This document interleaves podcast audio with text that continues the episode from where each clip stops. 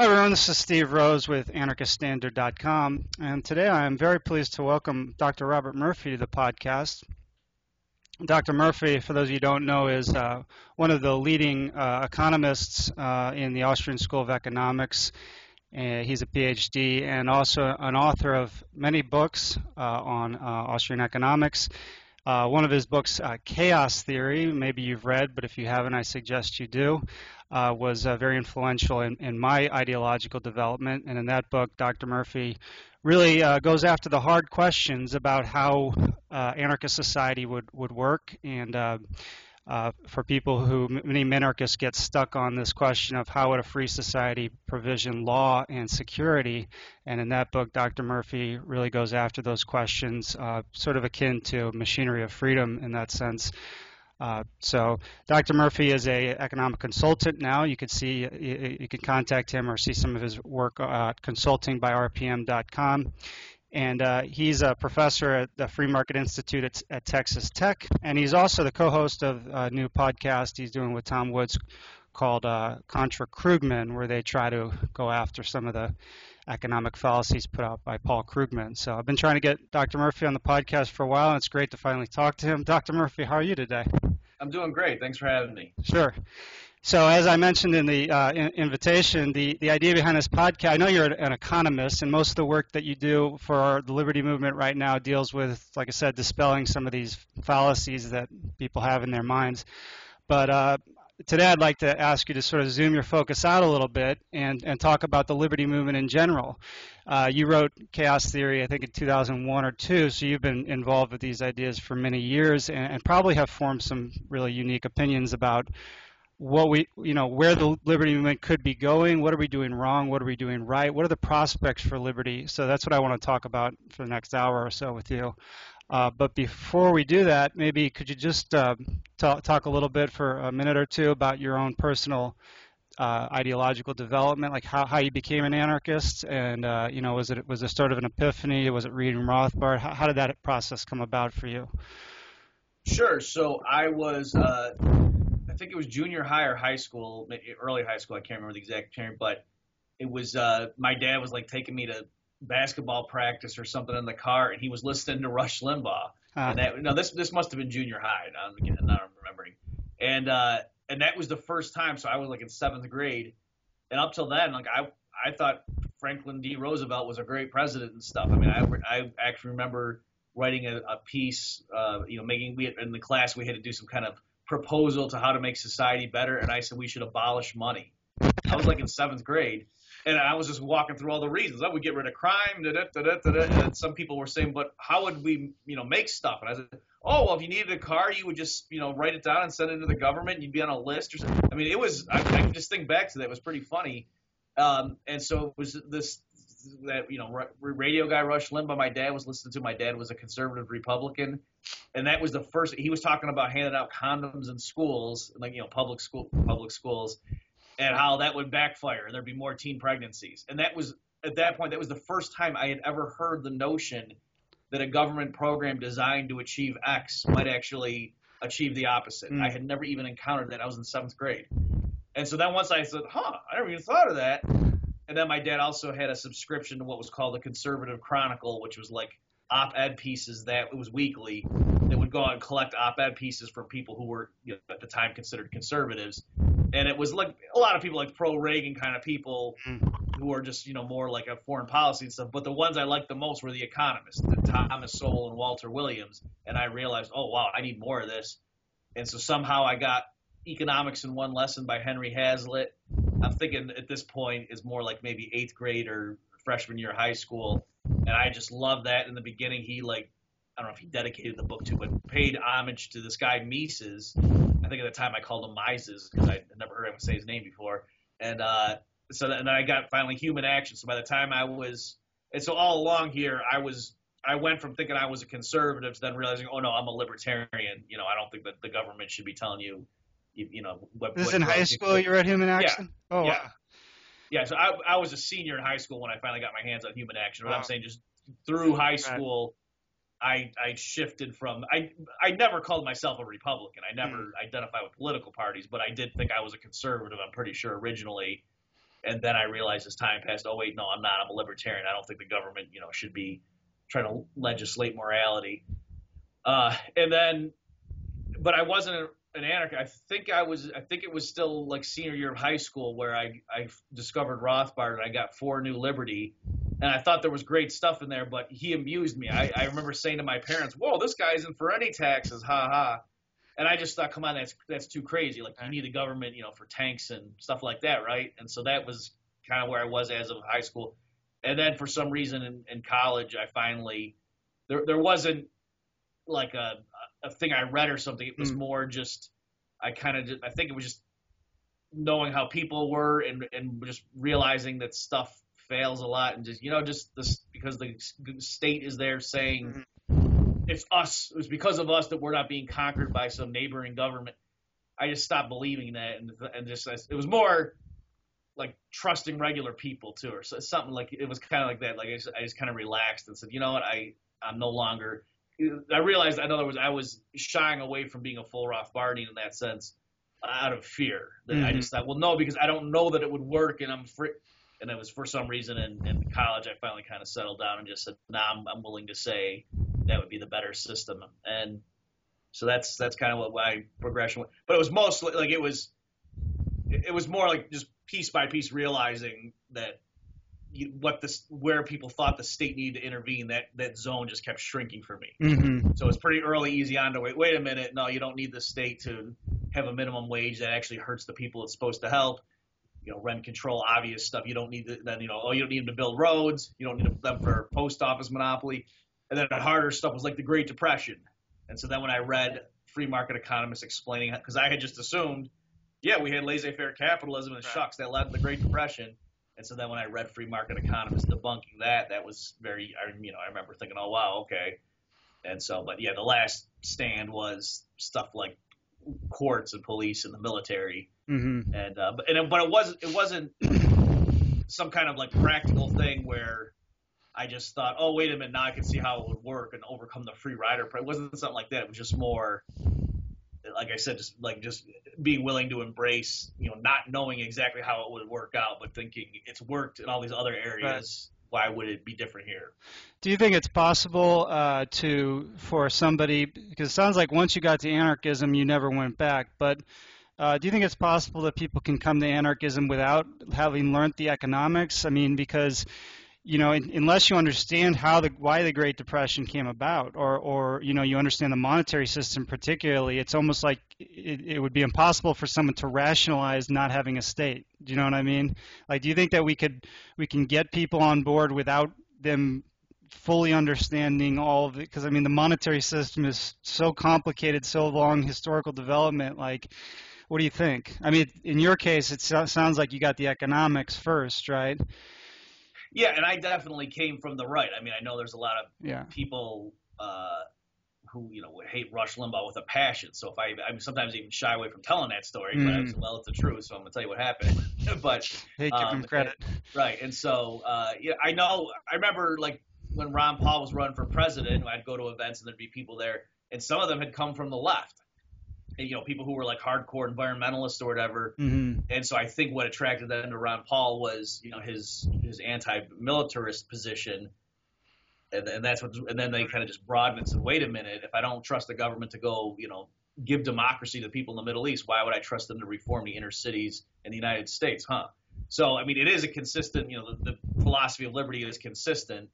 Uh, and but it's odd that, that, because there are a lot of people who consider themselves right wingers you know, real small government people who have no problem with carpet bombing, you know, foreign lands. You know, right. they, they fully understand unintended consequences when it comes to the capital gains tax, mm. but not when it comes to dropping atomic bombs on people. You know, and it's it's odd. Yeah. So to answer your question, I do th- just like uh, I was able to become a Rothbardian without knowing a lot about history and military conflicts and stuff like that, and um, or, or cr- crime, let's say. Like I think somebody who really, and I, I, had, I know people like this, so people who their career is just studying the so-called criminal justice system. A lot of them come away saying, I'm not sure building cages and throwing petty lawbreakers in there with rapists and murderers is the best way to produce a law-abiding society. Mm-hmm. And they might, you know, so someone like that, you might be able to grab them in terms of saying, look at how corrupt and counterproductive the police and legal system is.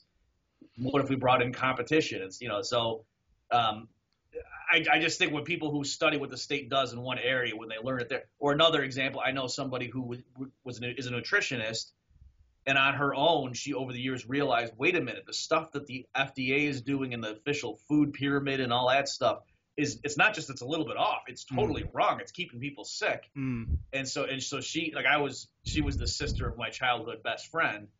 And so as we grew up, like I think for a while, she thought my economic stuff was a little out Crazy. there. Right and then once she like realized in her own field, oh my gosh, the government is a source of evil and is like in league with these big corporations mm-hmm. and stuff and screwing people over, then she was less, you know, she was more willing to listen to me when I was saying, oh, when it comes to the banking system, look what they're doing. Mm-hmm. So I, I think to answer your question, you, yeah, you don't need to be an expert in this, and also, you know, rather than like teaching high level economic theory, I mean, people. If you say, by the way, in practice, the bailouts and stuff were for the big bankers, they weren't for average people they didn't buy people's mortgages that were underwater. Instead, they bailed out the people who had mortgage-backed securities, mm-hmm. right? So if they were trying to help homeowners, why didn't they just, you know, help them with their mortgage? So people kind of get that and they say, yeah, I, I don't think they were trying to, you know, help the little guy. So you can certainly talk about central banking and things in more practical terms to get them to see the same pattern they've probably noticed elsewhere. Mm-hmm. Yeah, it's I just it just seems like I don't know though because you know I remember some testimony with Bernanke. Uh, it was Ron Paul and Bernanke a couple of years ago, and and and somebody asked a question like one of the Republicans asked a question about you know not a gold standard but something you know free market money or and and Bernanke he responded like oh you want people to you want banks to print their own money and it's like you know, even somebody who studies this stuff, if they don't like bottom out and, and totally understand the monetary system, it's like they're always going to be challenged because Bernanke knows something about monetary history. He doesn't maybe know, he's not like Rothbard probably, but he knows something about it. And, and the, the politicians know it's like this mystical kind of thing. You know, they don't, mm-hmm. you know how money was before you understood it. It's like just this weird thing. Why do we, you know what I mean? Yeah. So sometimes I think unless you can, unless people, everyone understands this stuff, like you're not, they're not going to be, they're not going to be bulletproof anarchists because they're always going to be people going to be challenge them on on their economics and they're going to backpedal, you know. Well, yeah, I mean, I guess it depends. I think there's a there's a distinction we should make. If you're talking about people who are going to be effective evangelists out, like mm-hmm. on the blogs or on right. Facebook or something, uh, yeah, those people they they probably need to know at least some standard arguments and some evidence and things like that so that they're not flat-footed when someone says, "Oh, but you know, the capitalism caused the Great Depression, you idiot." Right. You know that they they can say something for a few passes at least. Um, but I mean, by the same, like I'm just I'm terrible in terms of like I say, uh, geography and history, like things like. I mean, I love reading this stuff. I just don't retain it very well. Mm-hmm. But I know that there are people in the liberty movement who certainly could sit there and give you a step-by-step history of like U.S. intervention vis-a-vis Iran. Mm-hmm. Who could explain to you why? No, the solution is not that we need to show those people we mean business and we're going to drop bombs on them. That that's we've been doing that, you know, that kind of thing. Mm-hmm. So, um, by the same token, I think it's important that there are treatises and then you know shorter pieces or whatever. Rothbard's case against the Fed, that kind of stuff. Uh, you know, more modern critiques of what the Fed's been doing with QE and all that, so that the people in the liberty movement know it's there and they could say, you know, for those who really want to delve into it, but just to reassure them that no, our, our philosophy is comprehensive and it's not like we have this zinger objection that nobody on our team could handle. Right. But not everyone can't be experts in everything. But but you are right. Um, I think for whatever reason, economics is probably more important than a lot of other dis. Like you could be a pretty comprehensive, well-rounded anarcho-capitalist theorist without knowing quantum physics. Right. But if you really didn't know anything about economics, yeah, it would, it would be hard for you to do that. Right. You, you could do. I mean, you wouldn't be inconsistent. For example, yeah. um, there are people who are pacifists for religious reasons. And so, strictly speaking, I mean, they might not think of themselves as an anarchist, but you might be able to talk to them and say, well, wait a minute, do you believe people own stuff like there's private property? And especially if they were religious from an Abrahamic tradition, they would mm-hmm. say, well, yeah, Ten Commandments, you know, don't steal. Right. And so then if you said, oh, so should, should any agency ever use violence to enforce its will? And if they said no, you'd say, okay, then technically look what you are, you know. So Um, so anyway, it's there's ways of doing it, but you're right. I think that the typical route does tend to be from the right for people who realize they don't like the government meddling in economic matters, and then they just expand that. I want to ask you a follow up maybe in a few minutes about the the pacifism because I don't know like uh, well. Uh, do you think that I mean we're not pacifists though, right? So in that case, if if somebody if somebody believes uh, you know nonviolence, it's um, uh, well that's not that doesn't necessarily make them uh, like an anarcho-capitalist, right? I mean, well, it's it's uh, it's because we do believe you have the right to, to use force to defend your property. Well, hang on. It it's it depends what the what the pacifist position is, but it's it would say if your pacifism is sufficient but not necessary to be an anarcho-capitalist, mm-hmm. right? So if someone really is a pacifist, then then if they think you should never use violence mm-hmm. or aggression, well then that includes you should never initiate aggression against somebody, right? Right. But you could but you could be so I'm saying all pacifists in that sense are libertarian in the sense uh, that they, they, agree with the NAP, the non-aggression uh-huh. principle. But you could be a fully fledged libertarian and not be a pacifist. You say, no, I believe in self using violence if someone's breaking into my house, so I'm not a pacifist. Right. But I would just never initiate it. So that mm-hmm. person is a libertarian. It's like with um, dr- drugs, for example. Mm. You know, somebody who says, "I think you, becoming a heroin addict is immoral, and I'm going to teach my kids not to do that. And if my kid does do that, I might even kick him out of the house." Mm.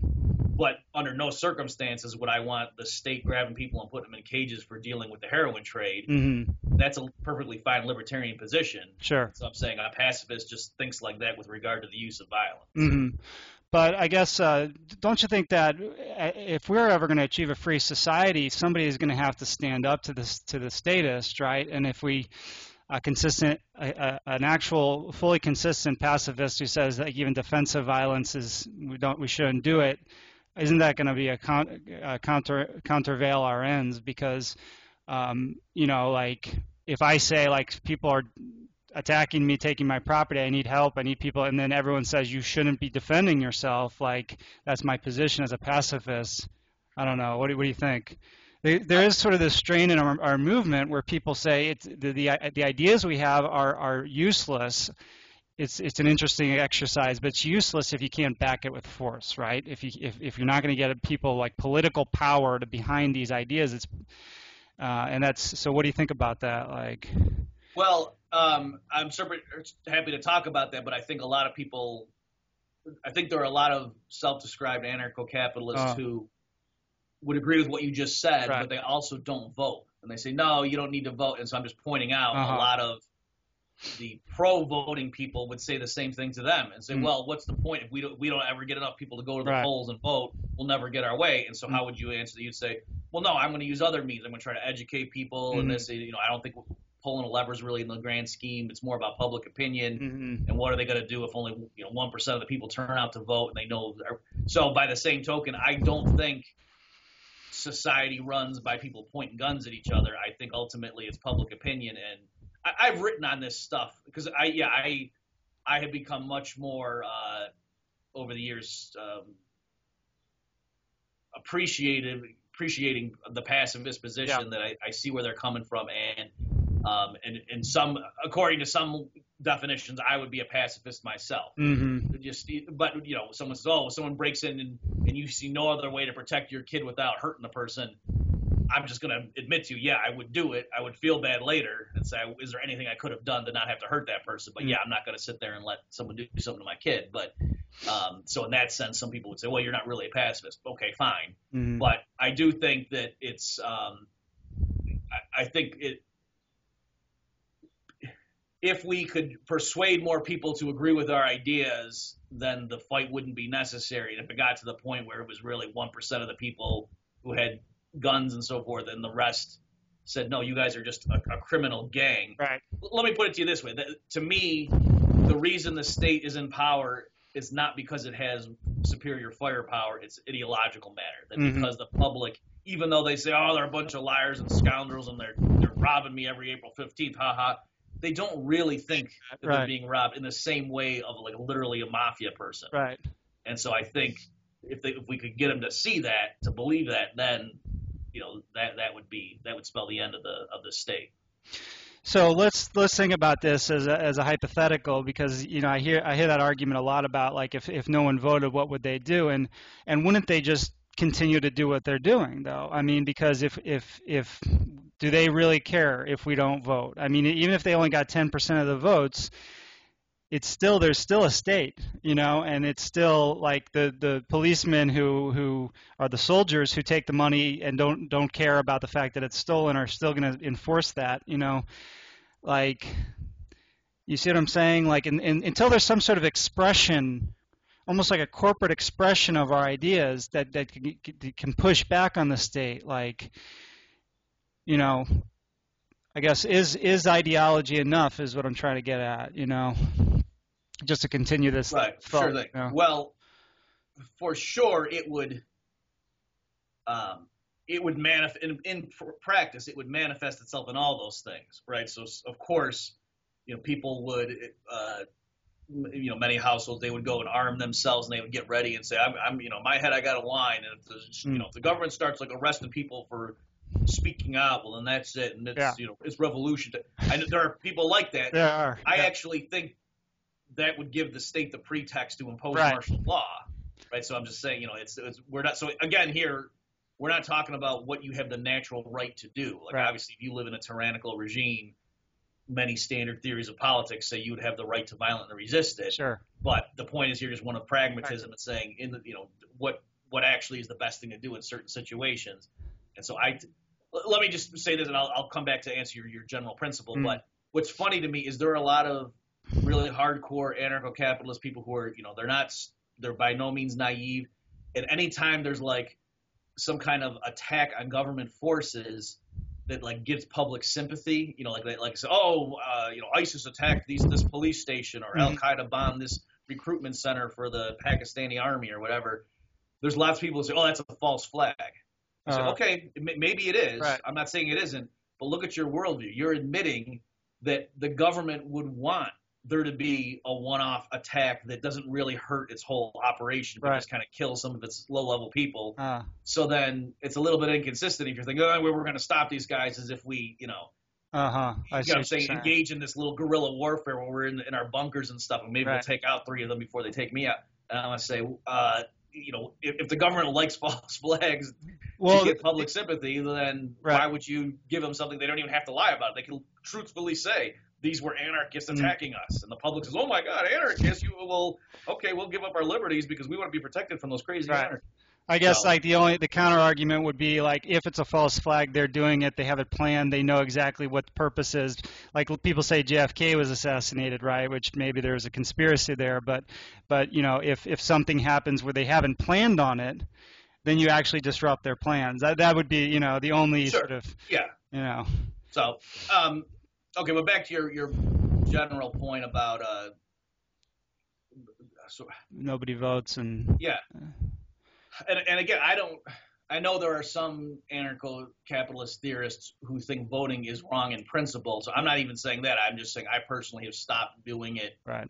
Um, I used to do it like so I would vote for like a third party person, like the Libertarian, or if there was some other you know candidate that just really stood out so that if I was at some social event during election time and somebody said, "Who are you voting for?" then I could truthfully say the person. They'd say, "Oh, who's the why?" You know, and then it would just give me an opportunity. Segue. So even there, it wasn't like I thought me casting that one ballot yeah. per se was going to make a difference. It was more it was a vehicle for me to educate. And the same thing. That's why I am totally happy that Ron Paul ran for president those last two times, not because I thought, "Oh, he's going to be be elected and then do all these things." Right I, but rather that it was just a great educational opportunity, a vehicle, because people like elections. It's, it's like watching the Super Bowl or something for people, and it gives them something to talk about. So, um, so I'm, I'm saying in practice, of course, these things would all go hand in hand. You would have people who would, you know, go bunkers and get ready for the big one. You'd have people who would work in the political process and say, no, no, we're getting better and better candidates here. You would have uh, certain like state legislators refusing to enforce federal laws they thought were unconstitutional. Mm-hmm. You might have talk of secession. You might have, but but also what I'm just saying is there's a whole spectrum of ways that the public would stop cooperating with a state that they viewed as illegitimate. So, for example, uh, you know, like like the uh, drug prohibition. Yeah, even if the public was totally against it and they and the, the government just ruled out elections, okay, there's no more elections anymore. We're just in power forever because we have nuclear bombs. What are you gonna do? Yeah. And that you know, people might still send in taxes to the IRS for fear of reprisal, but if nobody ever called the police because it smelled like marijuana in their apartment building. Mm. You know, and people could see no, no the, all those those guys are dealing drugs on that corner, but no one ever called them because they didn't believe in those laws, Mhm. or even the local sheriff didn't believe in that stuff either and said, no, no, you know, we see rapists or bank robbers, we'll go after those guys, but some kids selling a plant, we're not going to deal with that. So we're saying it's if the public in general really withdrew its consent Yeah, and there was no genuine legitimacy for the app- apparatus in Washington D.C. I mean, yeah, they would be. It, would be like you know the, the Nazi occupation of France during World War II. Clearly, the French people didn't view them as their rightful government. Mhm. They were just there out of fear because well, they're. But I'm saying that notice that didn't last that long. You can say, well, it's because the Allies came in and sure, but the point is, I, I believe David Hume said this, Mises said this, that in the long run, there's no such thing as an unpopular government. This is why, for example, uh, one last thing here on this point is Mm. if public opinion really doesn't matter that much, and ultimately it's a matter of just guns and so on, Mhm. then why is it that really totalitarian regimes like in Stalinist Russia right now in North Korea, Mhm. there is where they're the most zealous about keeping out you know bad information, you know, like controlling what their pu- subjects see. Right. And like if there's graffiti against the regime, they take that down right away. And so that's you wouldn't expect it. You would think, well, no, they have all the guns and they have a police state. What do they care what people think? No, it's the opposite. In order to have an absolute police state, you have to be really vigilant to make sure the average person in that society from the birth is brought up being taught that the leader is like from God or something, and is Mhm. there, you know, his, big brother to take care of them. Mhm. And so I think that just underscores the importance of shaping public opinion, which is why, to me, the best thing I can do is not try, you know, we can't control what's going to happen, but I can certainly, you know, try to educate people and teach them why, you know, freedom, a free society is the ideal. Yeah. Yeah, I mean, ideology is very important, but doesn't it seem to you that, that most people are, and this is something I like to ask a, committed anarchists like yourself, you know, most people are not really ideologically driven. You know, they sort of take cues from people around them. What am I going to do with my day? What am I going to do with my life? They have these role models, patterns, you know. They don't they don't say, let's go to the root, the core of what I believe. Let's examine my premises like maybe we have done and and so and and people say like well the the, the difference between the state and and a, ro- a group of robbers is the state actually has consent which is true. But the the counterpoint to that is they have an incentive to distort people's minds you know and and and we're in a it seems like we're in a like an ideological race because you know you you promote these ideas. I i promote these ideas. A lot of us are out there like trying to get people on board with these ideas, but but at the same time, there's all these other influences around them where the state is pouring money into propagandizing all these government programs. You know, so uh, if we're ever gonna, how are we ever gonna overcome that? I guess is my question. You know, because it's not just we're static, we're we're gaining, we're we're running against them, and they're taking our money, and and you know, what do you think? Well, I think you're right that there is uh, a, a race, if you will, and I, in in one respect, um, I, I had a, a, a video I put up on my YouTube channel. Some, I forget the exact title, something like "Liberty Lovers Have Two Years" or something like Mm. that. I was I was saying that I really think the Obama administration is the last uh, window of what we think of as you know uh, this period of, of U.S. governance or something. Uh-huh. After him, it's going to really qualitatively change towards more of a police state. And I was saying it's I mean you can see the trends in motion, but for me it was more the other way around that the people who are trying to quell freedom and, and, and suppress it know that with the internet now and people connected and being able to share information like that like they can't control information anymore Mhm. the way they could before with you know the major news networks Right. and, and newspapers or whatever. They really had a pretty good lockdown on how the average person was informed about the world. Whereas now, no no young person turns on the TV to find out what's going on. Right. And I don't mean ideological. I just mean anybody. Right. Nobody goes to the TV or radio to get news anymore. That'd be crazy. Or Mhm. newspapers. Who the heck reads newspapers? So Um, and then, given now that you're going to go to the internet, you're not going to go to a state-approved source. You know, Right. that everyone can recognize. Now, that doesn't mean everyone's flocking into libertarianism. I mean, I'm sure that the you know Marxists are like, oh, this is great. Now we can finally get our message out. You know, and, and they probably are thinking that. So, um, I, I think that that's there is that trend there, and at the same time, though, people are really s- scared, and and that's why I think these things all dovetail together. Where you know, I, I spend most of my time, obviously, as an economist, talking about trends in the financial sector, and oh my gosh, look what these central banks are doing, and people are saying, come on, Bob, are are they that stupid? Mm.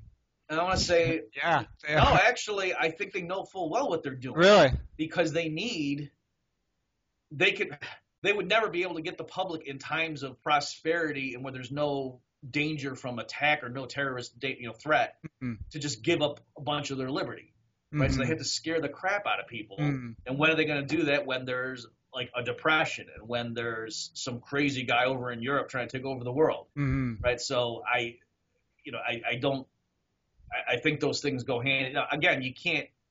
Humans are unpredictable. There's billions of people on the planet. It's not. I don't think there's a group of seven guys Right. smoking cigars who know what's going to happen eight years from now, just Mhm. because things are so complex. But I'm saying I don't think that people who are making some of these decisions are ignorant of the fact that oh yeah, we're going to cause we're causing a massive boom right now. And there's going to be a painful depression, and oh, at that point, we're going to have all these $15 minimum wage statutes across the country there's going to be millions who can't find work.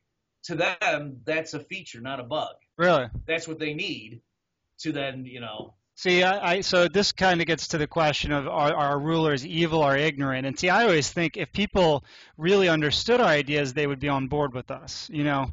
But like my my impression of the people in power is they don't care. They don't want to know the truth. Like nobody's going to be elected president if he's going to dig through the CIA archives. You know, that's why they put Obama up there because he doesn't ask questions. That's why they put Bush in power because he's he's the kind of guy who doesn't ask questions. You know, but it seems like you, you have a different uh, impression. Like, I mean, do you think the Fed people at the Fed have actually read Mises and, and, and know and say, oh, we can use this to gain power?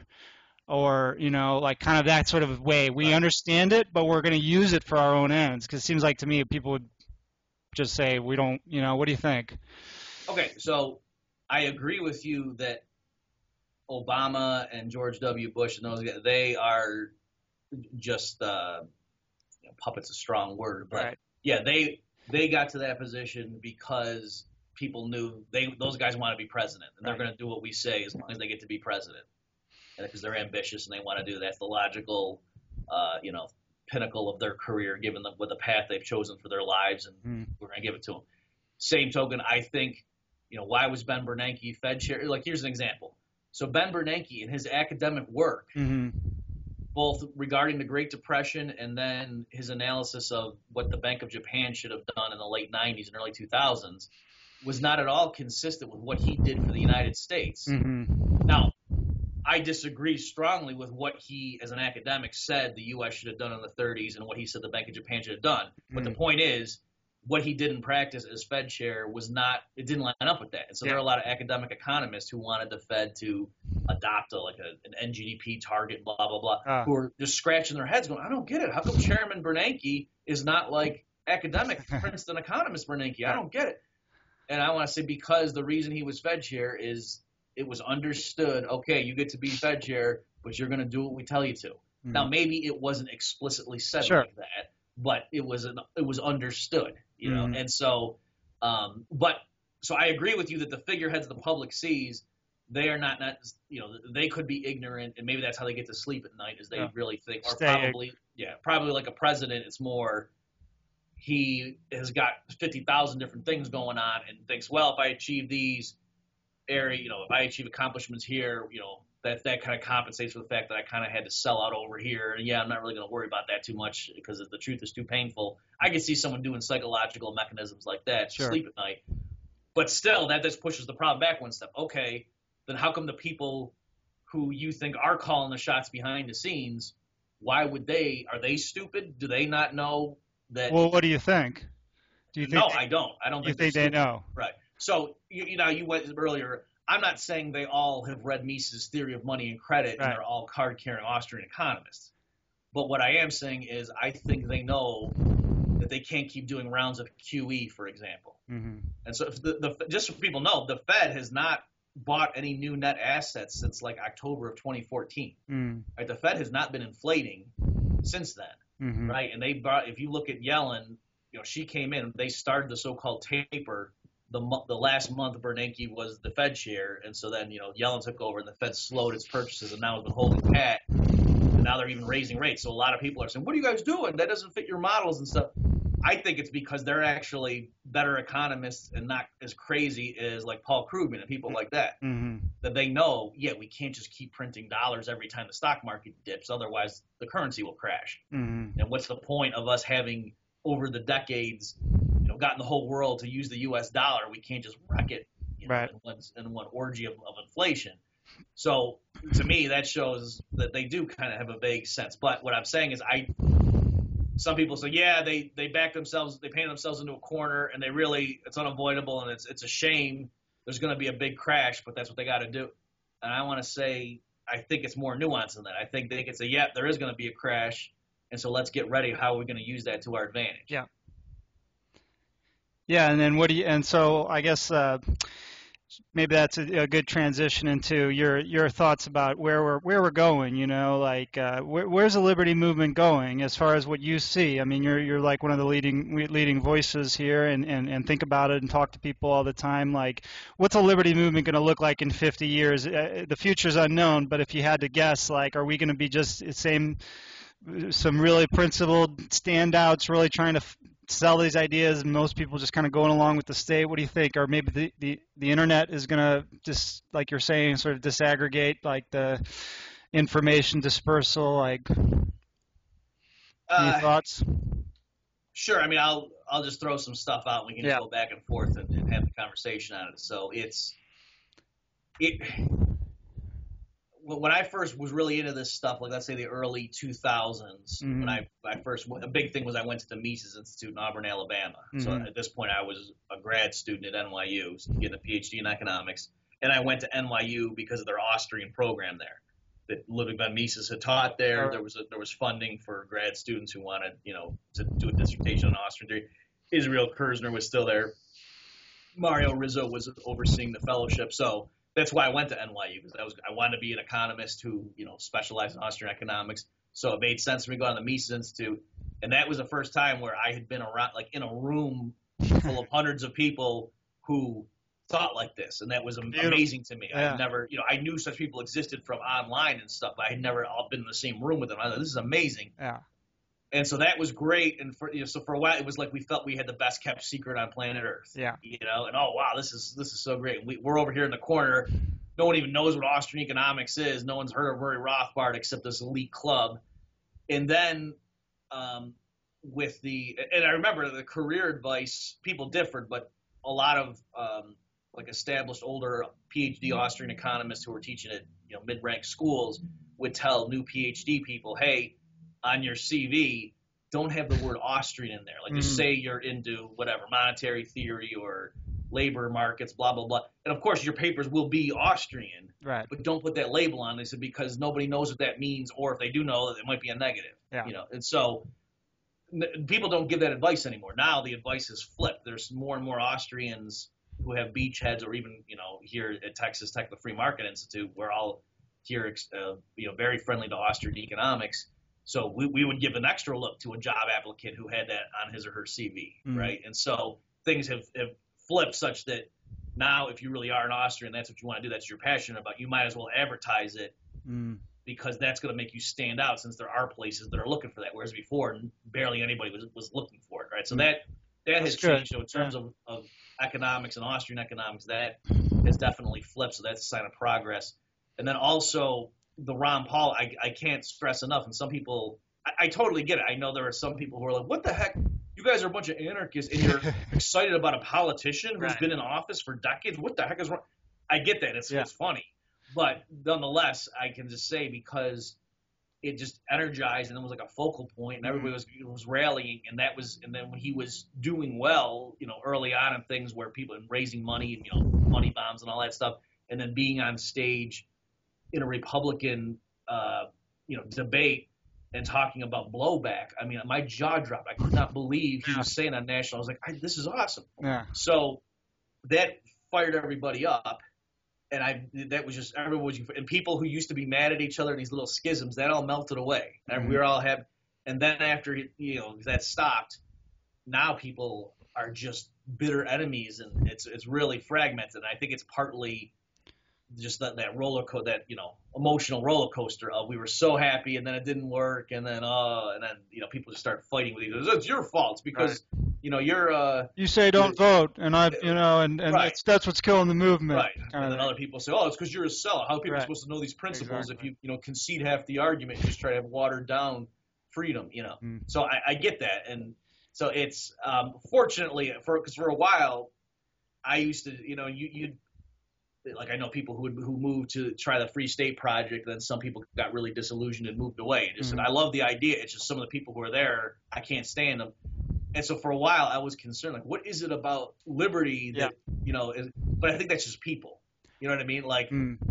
churches I've been parts of, you know, people fight there. Right. You could say you guys aren't being good Christians, and of course they're not, you know.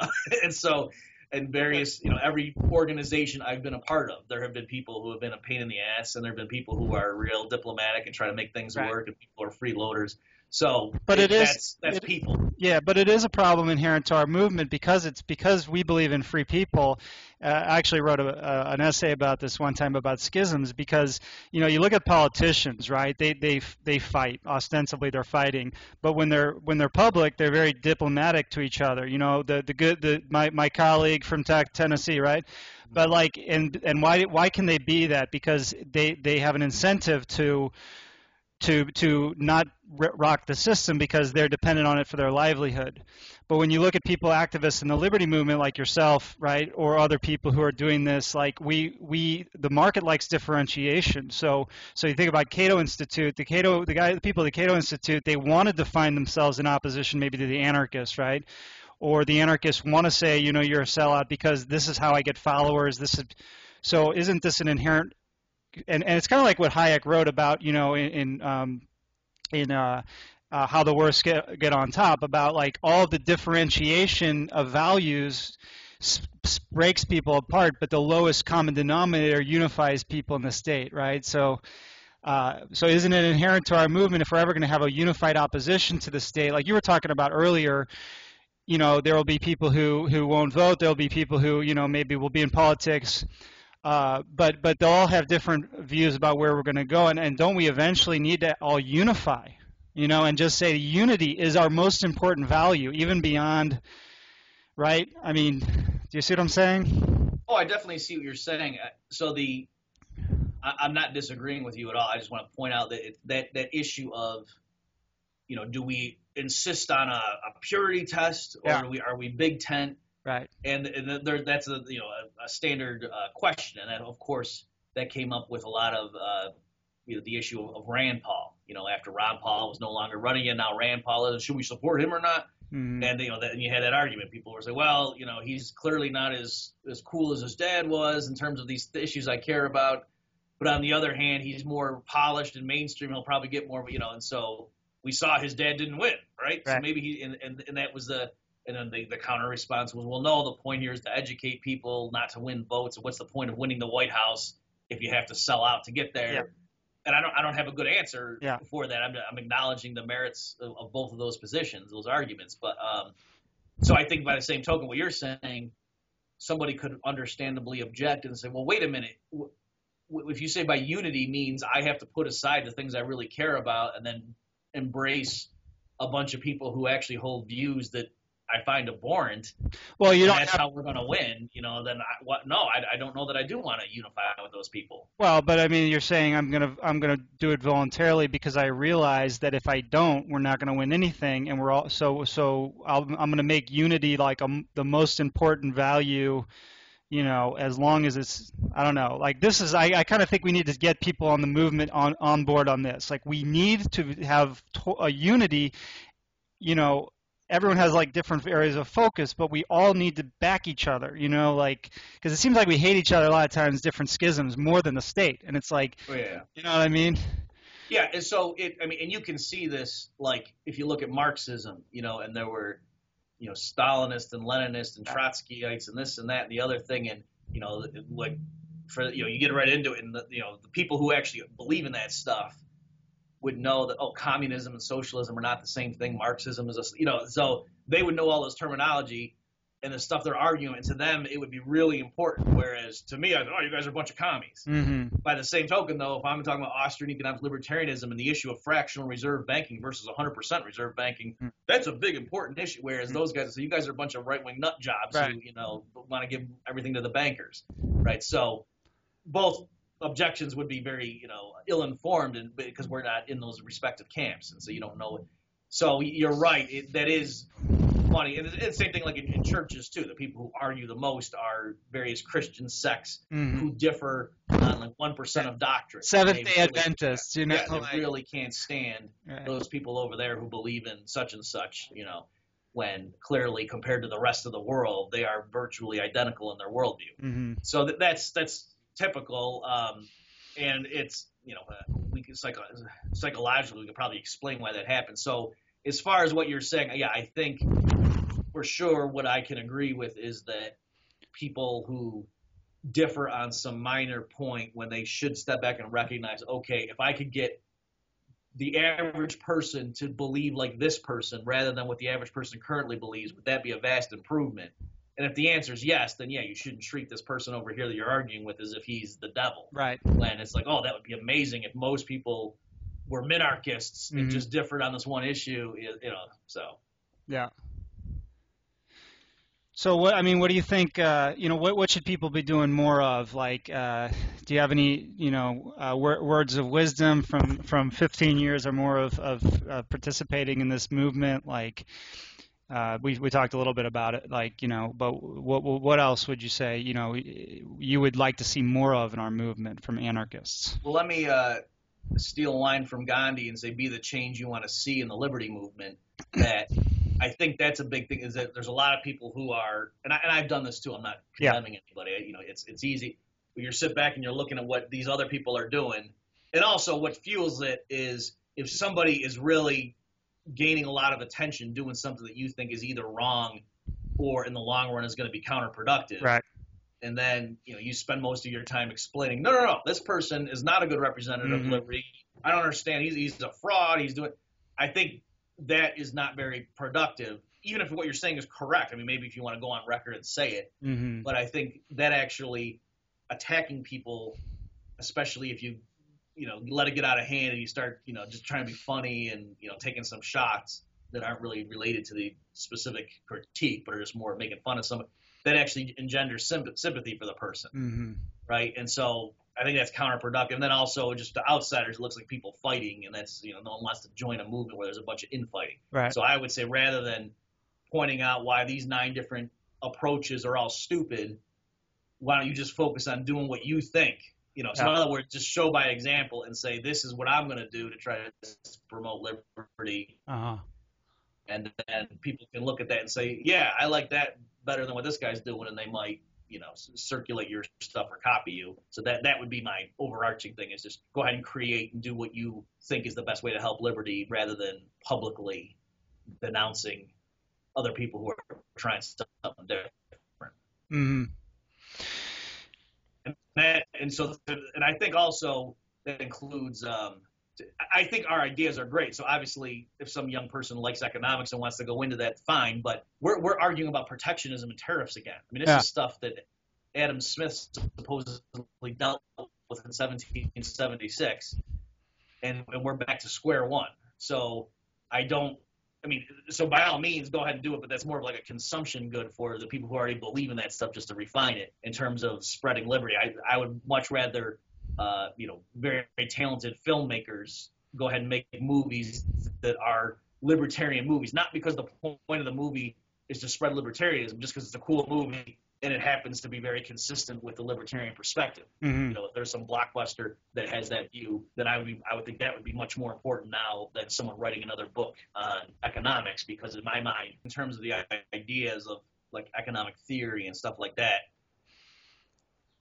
we're pretty untouchable in terms right. of the the average statist. I mean, there's there's sophisticated economic theorists that can come up with objections, but uh, to me, it's more of how to get those ideas in ways that the, the public can understand. Because right now, yeah, I, I see that there's there's an issue with our connection. Because right now, it, it is. Uh, you know, in the popular culture, the default is still that if there's a problem, it's probably because some corporation caused it and we should just go to the government and say fix this. That's mm-hmm. still the default move, even among people who are very cynical about politicians. Yeah. Yeah, I mean, uh, trying to integrate it into the larger culture is is uh, that'd be. I mean, it just seems like there's it's such a it's such a there's such a gold mine there that you know like why are why are artists singers not making actually I saw you you, you make music music videos but uh, why are why are they not like uh, you know uh, novelists could be writing about the ethical quandaries of, of our of our uh, of our ideas because it, it creates these novel sort of ethical questions for people how do I live a life of liberty in, in the midst of a state and you think like you know, um, like Les Miserables, like you know, where there's these huge ethical questions, and the guys, and it seems like that's how we live our life, you know, like how do I live and and come to terms with it, you know. Uh, this is a question I've asked people before. What do you think about like uh, as as sort of an approach towards statists uh, of of shaming them? You know, and a lot of people don't like that because uh, they they think it's it's it, it makes our, our ideas unattractive to people. But um, isn't shame isn't the ability to shame people something we can offer to, to, to anarchists because a lot of times our ideas make us sort of like the outcasts in society and, and we all sacrifice sort of maybe income we sacrifice uh, comfort where we because we're, we're fighting the state and, and, and the ability of somebody to shame others and, and feel like they're on an ethical high ground could be, you know, it's almost like a it's a self-esteem thing. What do you th- what are your thoughts about that? Because a lot of people are so fundamentally against shaming. The second you bring it up, they they they attack you, you know. And uh, well, what are your thoughts? Well, yeah, and this kind of goes back to um, what I was saying earlier about changing public opinion. So, so for me, uh, I think one of the a, a more effective okay in terms of how would you get it so that the, the U.S. is not able to have occupying forces in the Middle East and so on. I think one of the things that perpetuates that, that is when guys in uniform get on a plane, people will go up and say, "Thank you for your service." Right. Or I've seen people applaud. Like I, I was in the Atlanta airport a while ago, like mm. several years ago, and a bunch of guys in uniform were coming off a, a plane, and the whole place just spontaneously started applauding. And what was funny, you know, so I was sitting like I, you know, I, I didn't applaud because I was totally against, you know, that that was like the Iraq invasion era. Yeah. Um, but I think there were probably a lot of people clapping not because they actually were in support of the Iraq invasion, but because socially they felt like, well, I don't want to be standing here not clapping when everybody around me's clapping. You know right. I mean? So, so yeah, if, if, that could be if that could be flipped, where you know, if, if somebody who uh, just like it's not cool to be a tax collector right now. You know what I mean? Mm-hmm. If some guy's at a bar trying to pick up a girl and she's like, What do you do? And he says, Oh, I work for the IRS. I think in most for most people that would be a turnoff. Yeah. You know? Whereas if he said, "Oh yeah, I'm you know in special forces," I think there's a lot of women that that would be like, "Oh really? Yeah. You know that that's kind of cool." So I, I think that that's you're, you're right that issue now. So in terms of when you say shaming, if you mean just getting the public to uh, change their their views of things and and, and change like the, the hierarchy of like right now you know firefighters and U.S. soldiers by far and police officers they are held up to young kids as these are the most noble selfless professions and you're serving your fellow man mm-hmm. whereas if you literally serve your fellow man by being a waiter or waitress that's considered like Scott, uh, so of course there's the issue of danger. I'm not obviously I'm not being ridiculous and, and, and underplaying that, but it's dangerous to be a coal miner. It's right. dangerous to drive drive a taxi cab in you know in an inner city area. Right. You know the, the rate of being shot there. But it wouldn't occur to anyone to say, well, let's salute today are those cab drivers who lost their lives, you know, delivering people from A to B. That's whereas it sounds perfectly normal to say let's salute the people who gave their lives to go kill people in a war that was based on lies, mm-hmm. right? And so I, again, I, I know why that happens, and I understand culturally how those things occur. And I don't think that the majority of people involved, you know, if you talk to them on an, an interpersonal, everyday basis, they'd be perfectly normal people. Mm-hmm. But that is the the collective outcome. So I think, yeah, we could change that through and the, and the way you change it, I don't think is intellectually. I think it's more just conditioning and the kind of media and stuff like that, which is why, the, the yes.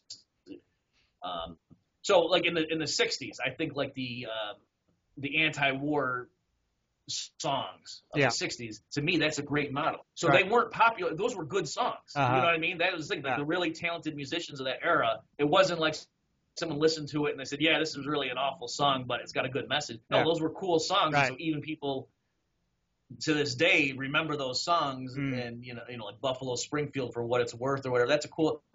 Even if you don't even know it's anti-war, you know, some people don't even listen to the lyrics of that stuff, Mhm. or you know, Dylan or whatever. So I, I think that's a that is a uh, a good model to study, and I don't know exactly. I I know some musicians now, and they say, yeah, it's because this like you know corporations have, have taken over the music industry so much that it's hard for people with an independent message to, surface. to, you know become popular Yeah. and that's why they're you know turning to alternative ways of getting their songs out but again that's why the internet and everything is, is so revolutionary because now you can if you're really talented build up a fan base and support yourself you know just by uh, going directly to your fans and not having to go through some major label hmm Yeah, cool. Well, uh, we, uh, one more topic I wanted to ask you about. Yeah, we we have a few more minutes, but uh, is uh, this is something I like to ask people uh, on the podcast because I've written something about it, um, and it's the it's a confluence of uh, of th- of theology with anarchism. Now I know that you're a, a Christian, and just some context, I, I was raised Roman Catholic and and feel like I'm pretty well versed in the theology of Christianity, even though I don't practice now. But um, I guess as a Christian, you would I, I assume that you would not you would say there's no inconsistency between Christianity and anarchism, and you would probably say that a consistent Christian is an anarchist. Is that accurate? Or Um, well, certainly I would be able to, if I was talking to a Bible believing Christian who thinks that, you know, there's plenty of, of passages in the Bible where it's clear that man corrupts everything, and so that the true judge and authority is God, and, you know, Jesus. And, and by the way, I if I'm talking to some people, I often don't even describe myself as an anarchist just because I say, well, in a sense, I'm a monarchist that I believe in a king named Jesus, right? Mhm. But when I'm talking with people in the liberty movement, they say, "Are you an anarchist?" I just say yes because I know what they mean. politically, philosophy. Yeah, Yeah. as opposed to a minarchist, right? So, um, so I it's, but I mean, there, I could see someone being a Christian and because there are also passages where it, it does talk about the authorities, you know, being Render under Caesar or whatever. So I, I could see why somebody, you know, I understand how there could how there could be plenty of Christians who are not. But what I don't understand is the the the trend in certain evangelical churches of supporting the U.S. military so strongly. hmm To me, that seems odd. Right. But the fact of you know believing in government per se. Um, but yeah, there's there's great stuff like when the, the Israelites want to have a king Mm. instead of just having ruled by judges who are Right. getting their information from God. And God expl- you know, tells Samuel to warn them and say, "Are you sure you want a king like these other pagan nations? This is what he's going to do." Right. And they foolishly say, "Yeah, we want that. We want to be like them." Right. So cl- there's lots of stuff in there Yeah. To show that you know the, the Bible does not certainly not teach that you should trust men to rule over you. hmm Well, I wanted to, so let me just play devil's advocate as as far as because you know Christianity, like you were saying earlier, it's an Abrahamic religion. It's a it's a monotheistic religion, right? There's there's one one creator, one sovereign. Uh, but but there are many cultures that have uh, different, you know, they they're they're polytheistic. Like uh, India is the big one, the Hindus and and uh, and and Buddhism uh, believes that there's uh, uh, there you can have there's multiple gods and uh, and even in Christianity there's this heresy uh, Manichae, Manichaeism uh, which which which says that there's the world is two forces good and evil and neither one is omnipotent they're battling right and so that's sort of like a polytheistic so I guess uh, what would you say to somebody who says that, that a belief in a mono like a single God like let's say I, I, I I'm I say I'm not Christian right but the Christians would say okay you're not you say you're not Christian but but your our God is still uh, sovereign over you. What would you say to someone who says that that's like creates a sort of a, a psychological paradigm for the state because it's like I'm an anarchist, but people say, well, the state still justly rules you. Like, what are your thoughts? And I- like I said, just just a devil's advocate. Like, yeah, what yeah. what do you think about that? Okay, Like, so so I should clarify just for people who don't know my background. So yeah, I was my name's Murphy. I was raised Catholic. Yeah. I went to Catholic grant we call it grammar school. That's Mm. K through eight for Mhm. people who don't know that term.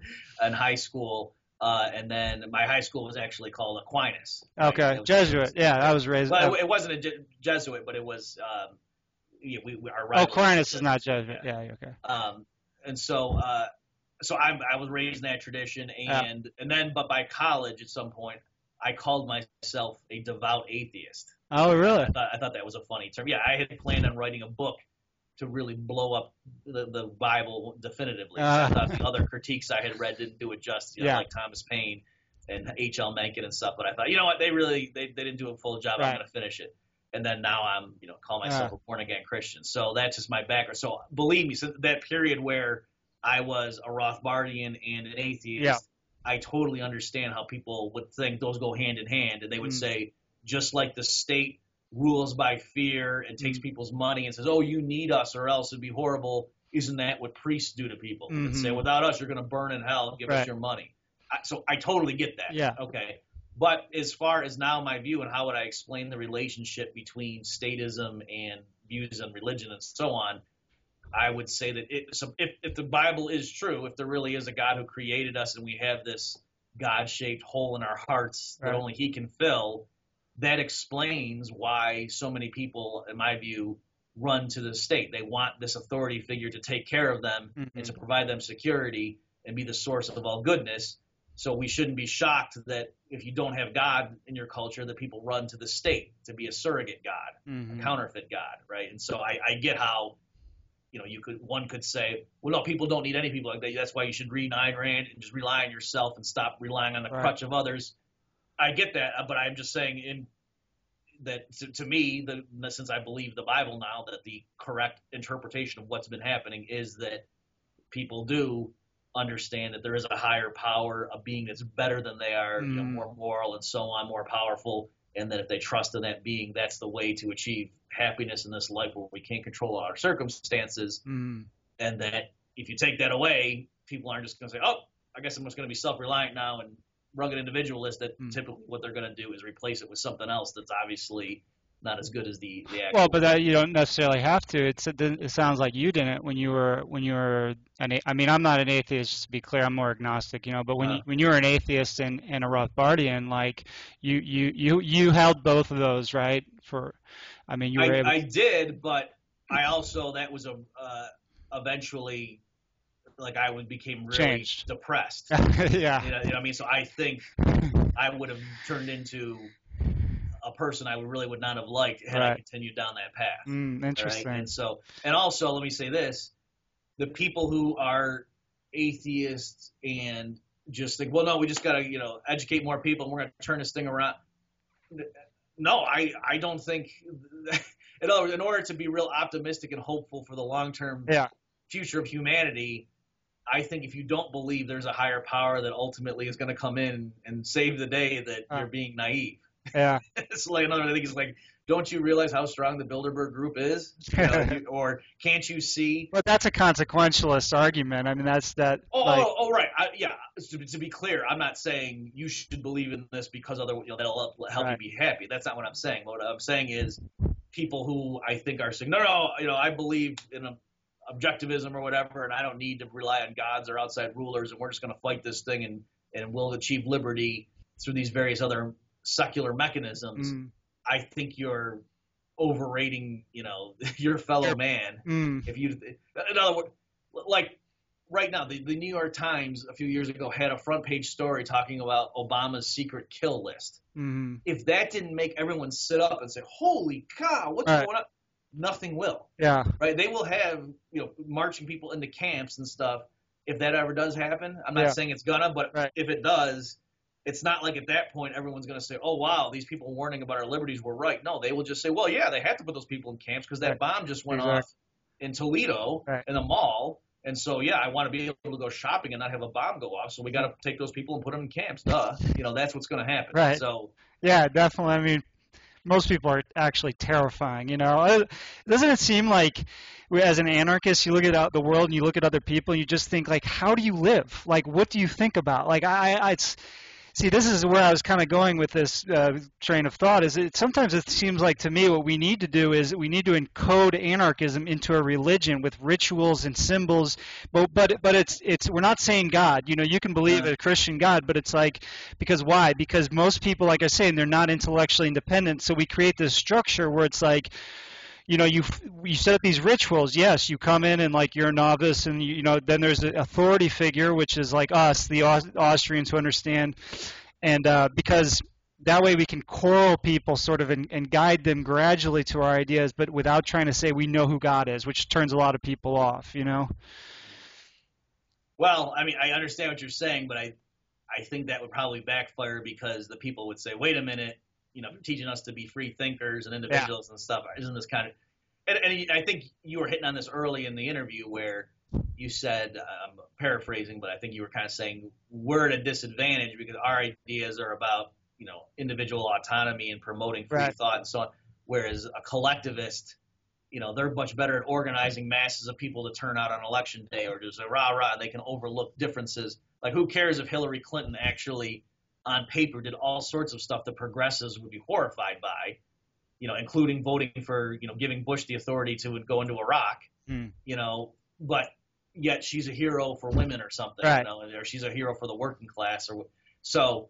Um, it's it's it's a one and a pro a benefit and a, and a cost or a, a pro and a con for for our position where yeah we can't use tactics like that because the kind of people we're appealing to that just wouldn't Well, except that we could say if somebody's a, like, you know, 90, 95% of people are not really independent thinkers, but it's like, okay, we're going to create a community. There's certain things you do.